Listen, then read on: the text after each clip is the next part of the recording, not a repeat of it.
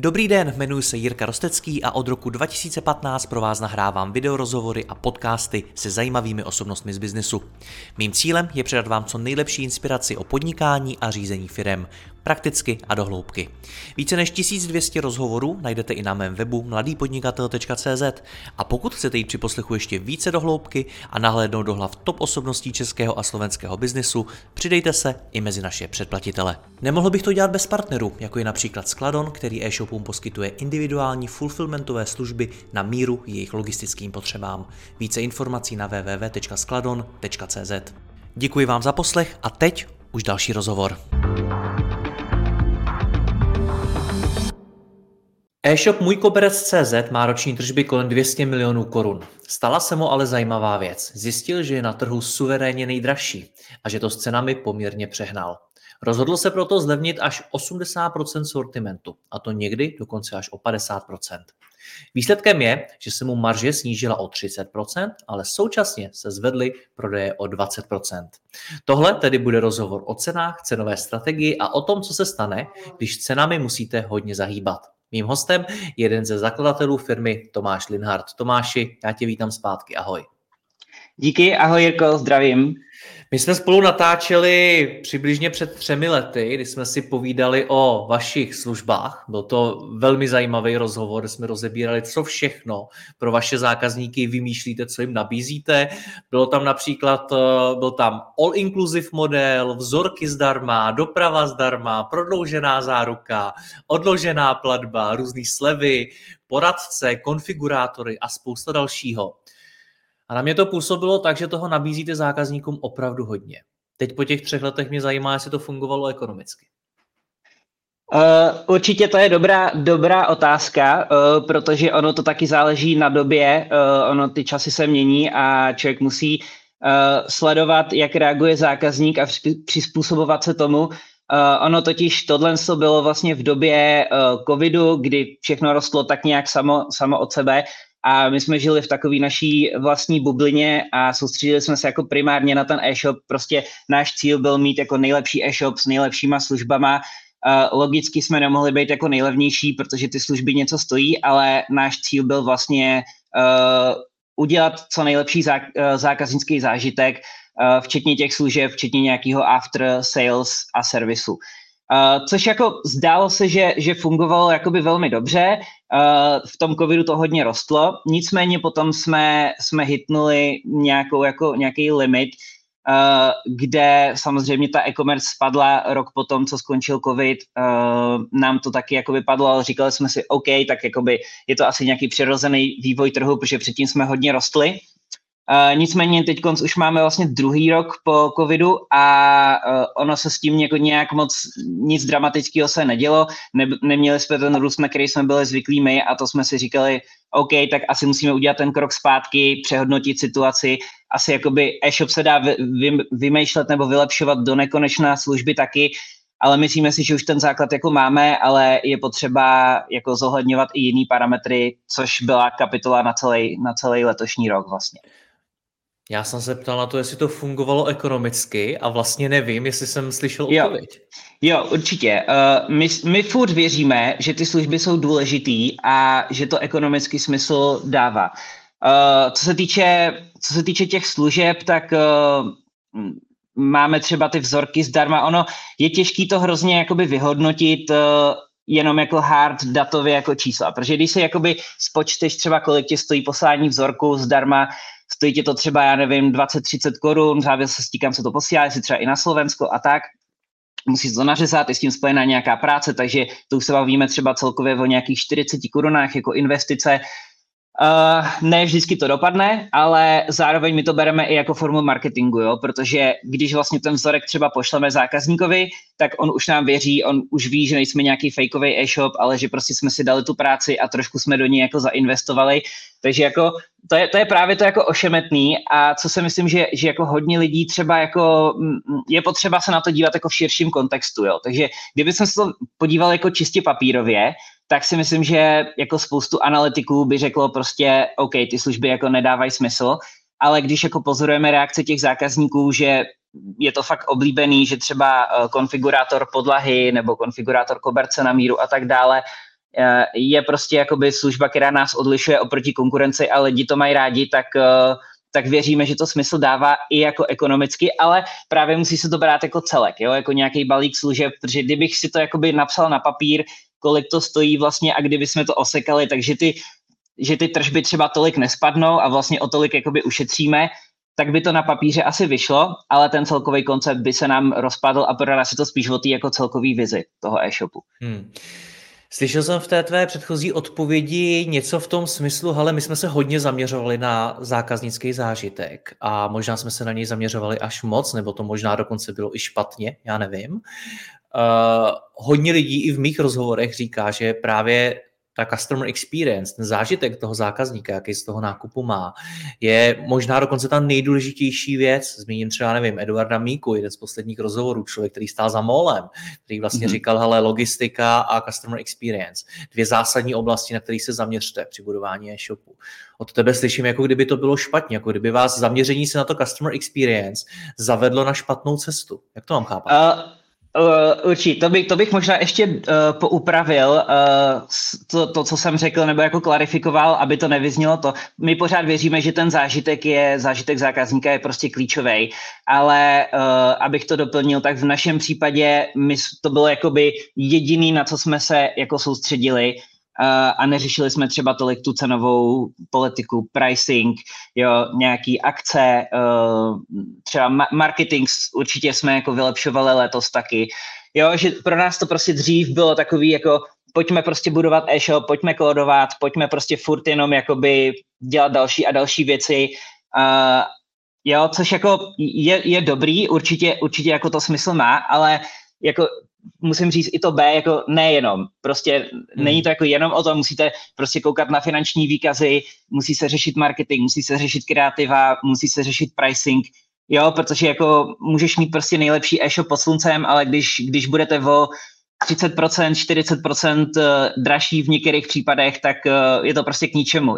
Je to jako kontraproduktivní, protože ten čas alokovaný vlastně, kdyby se přealokoval na třeba přemýšlení o nějakých jakoby repricingu, aby ten e-shop byl konkurenceschopný, nebo prostě analýzu konkurence, co dělají ty ostatní, aby prostě jste dodržovali ten trend. A jo, tak myslím si, že by to byl jako líp vynaložený, vyalokovaný čas. Ale jako s tím určitě nechci znehodnocovat customer experience, což si myslím pořád, že jako jedna z úplně klíčových věcí. Souhlasím. Chápu správně to, že jste se až příliš moc věnovali tomu zákaznickému zážitku, vymýšleli jste ty služby a tak dále. Co vám mezi tím uteklo? Nebo co se stalo, co je v tomto špatný? Já si myslím, že spíš jsme se měli ještě víc jako zaměřovat na marketing a pricing, protože zvlášť teda v dnešní době, bylo to vlastně od té doby, co skončil covid a najednou prostě strašák s inflací, válka na Ukrajině, zdražování energií a všechny tady ty věci prostě přispěly k obrovským jako zastrašení populace a lidi začali šetřit. Podle nás, jako podle našich jako různých analýz, prostě pořád ty peníze ještě mezi lidma jsou, ale lidi si je víc drží a víc jako koukají na každou korunu, kterou utratí. Takže třeba to nám uteklo zrovna letos. My jsme letos shodou okolností měnili i agenturu na reklamu a hlavně jako výkonnostní PPCčka. A ty nás na to právě jako začaly hodně upozorňovat, jo? Že prostě my tím, že jsme byli drahí, my jsme třeba jako mnohonásobně jako zefektivnili reklamu, nicméně nám utíkaly ty tržby. A to bylo hlavně v létě. Ono to taky souvisí s tím, že jsme přehodnotili způsob, jak vyhodnocovat prostě reklamu, protože my jsme dřív jeli natvrdo prostě 30% PNO jakoby napříč všema kanálama, což se ukázalo minulý rok, že nás jako hodně brzdilo, protože my jsme třeba brzdili akviziční kanály, jako je, já nevím, Criteo Acquisition, RTB House, Facebook, Instagram, prostě věci, které nabírají nový publika, tak my jsme měli jako hrozně utlumený, protože prostě všechno my jsme si říkali, OK, my to budeme všechno měřit jako v GAčkách na last clicku, tehdy se to ještě měřilo na last click, a budeme všechno měřit stejným metrem. No jenom, že vy nemůžete všechny kanály měřit stejným metrem, protože prostě někdy jsou akviziční a ty mají logicky mnohem horší výkon než ty retenční nebo ty retargetingový. Jo, takže to byl třeba takový jako mental shift letos. A ještě k tomu přispělo to, že když jsme si jako měli dost jako cash flow, trošku krizi v létě, tak jsme si říkali, OK, tak jako zdražíme, prodáme toho míň, ale vyděláme aspoň víc a pokryjeme ty náklady, tak potom nám uteklo jako hodně tržeb. Ta reklamka třeba nebo ty analytici vlastně, co nám říkali, že jsme se bavili třeba o 100-200 tisících týdně, co nám opravdu jako v létě mohli utíct. Jo? Takže to byly docela drahý školní, drahý třeba 3-4 měsíce a potom v září jsme se vrhli na ten repricing a s tím souvislo jakoby developnutí nebo výroba nějakých jako repricingových modulů, aby jsme to právě mohli udělat hromadně a tak. Takže se bavíme 100 tisíc týdně, 3 měsíce, nezní to, když se podívám na to, jaký máte tržby ročně 200 milionů, nezní to zase až jako tak velký problém, nebo ano? No, tak jako jo, ale když se člověk snaží být prostě online jednička, tak vám to jako, tak ti to i zbytečně kazí jméno.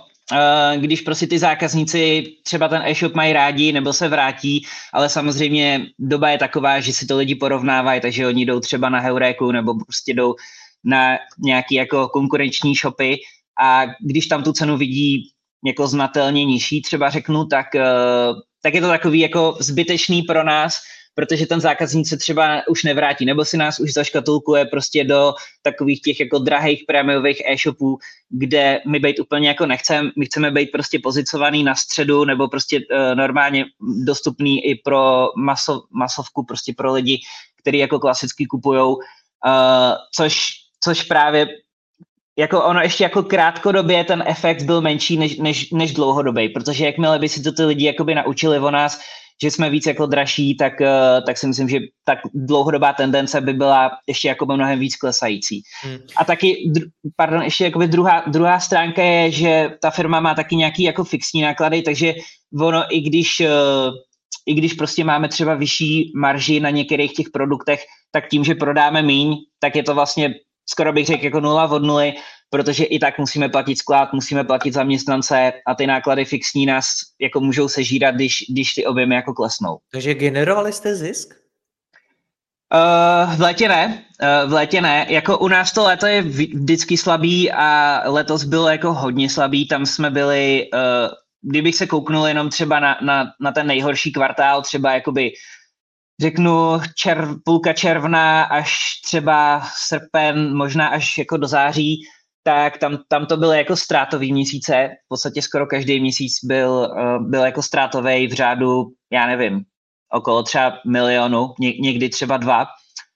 Jo, ale zase u nás je silná ta zima, no, takže my ho vyděláváme v zimě a pak nějak musíme pokrýt to léto. Takže taky je otázka, musí se fakturovat prostě ten trh, který prostě v našem segmentu v létě je slabý a v zimě silnej, takže teď nám to vzrostlo a právě to umění vlastně jako posoudit, jaký přínos tomu měl ten trh, jenom samostatně prostě to, že vzrostl trh a jaký přínos byla ta cenová politika. No dobře, tak pojďme po těch objektivních věcech, které byly vidět. My se tady bavíme o tom, že jste byli, ty jsi mi dokonce řekl, suverénně nejdražší. Tak mě zajímá o kolik. Ano, bohužel, jdu takhle jako z kůží na trh, ale je to pravda, byli jsme v některých případech, hlavně třeba u metrážních koberců nebo PVC podlah, kde ty marže jsou fakt jako hodně nízký, tak jsme byli zhruba tak 30, někdy i malinko víc, přes 30% jako dražší než třeba konkurence. Ten samý koberec si jinde mohl koupit o 30% levnější. Ale takhle, ještě řeknu, že oni třeba neměli ty služby. Jo, u nás, na to jsem se teď chtěl zeptat, jestli i přesto, že to, že jste nejdražší, ještě nutně nemusí znamenat, že to je úplně celý prohraný. Bylo tam teda jako něco navíc, co vám pomáhalo si tu cenu obhájit? No určitě, je to vlastně, jak jsi říkal na začátku, ty naše služby, to znamená, my máme dopravu zdarma, tam i zpět, pokud to není řezaný na míru, takže to je jako, myslím, velký benefit pro zákazníka, který určitě nemá každý e-shop. Máme ty vzorky, máme třeba možnost vizualizace, což je nástroj s umělou inteligencí, který taky nestojí úplně malý peníze. Takže díky tomu třeba jsme oslovili lidi, kteří vyloženě nejdou jako suverénně jenom po ceně, ale dopomohlo jim vlastně, oni nás berou jako třeba katalog, kterým si tak jako listujou, všechno si můžou vyzkoušet, máme třeba nějaké doporučení, máme články a tak dále, takže to je všechno, co nám jako pomáhalo, ale jako lidi, kteří šli po ceně, určitě jakoby u nás jsem nekoupili. Ale lidi, Tomáši, lidi, kteří jdou po ceně, kolik jich je? To je dobrá otázka. Já sám jako neznám úplně přesně tu odpověď, ale je jich čím dál tím víc. V posledním roce nebo možná i dvou se to hodně jako shiftnulo. I se vstupem dalších jako konkurentů a velkých jako marketplaces na český trh, viz Allegro, že jo, a další, Kaufland a podobně.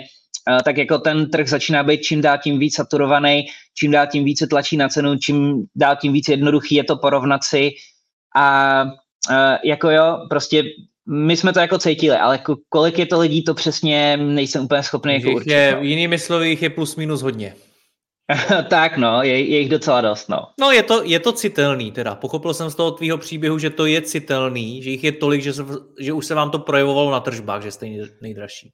No, 100%.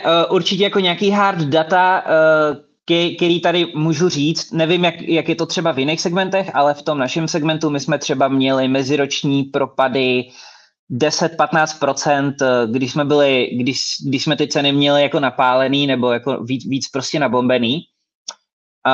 A potom, když jsme je snížili, a to bylo docela jako radikální snížení, někde v některých případech o 50% až, ale spíš jako v průměru, kdybych řekl, jsme se pohybovali 20, někde 30%, tak jsme najednou zjistili, že jsme třeba 10-20% jako v růstu meziročním. Jo, takže jakoby minus 10% versus plus třeba 10 až 20% v závislosti na kategorii, což je rozdíl jako skoro 30% v tržbách. No.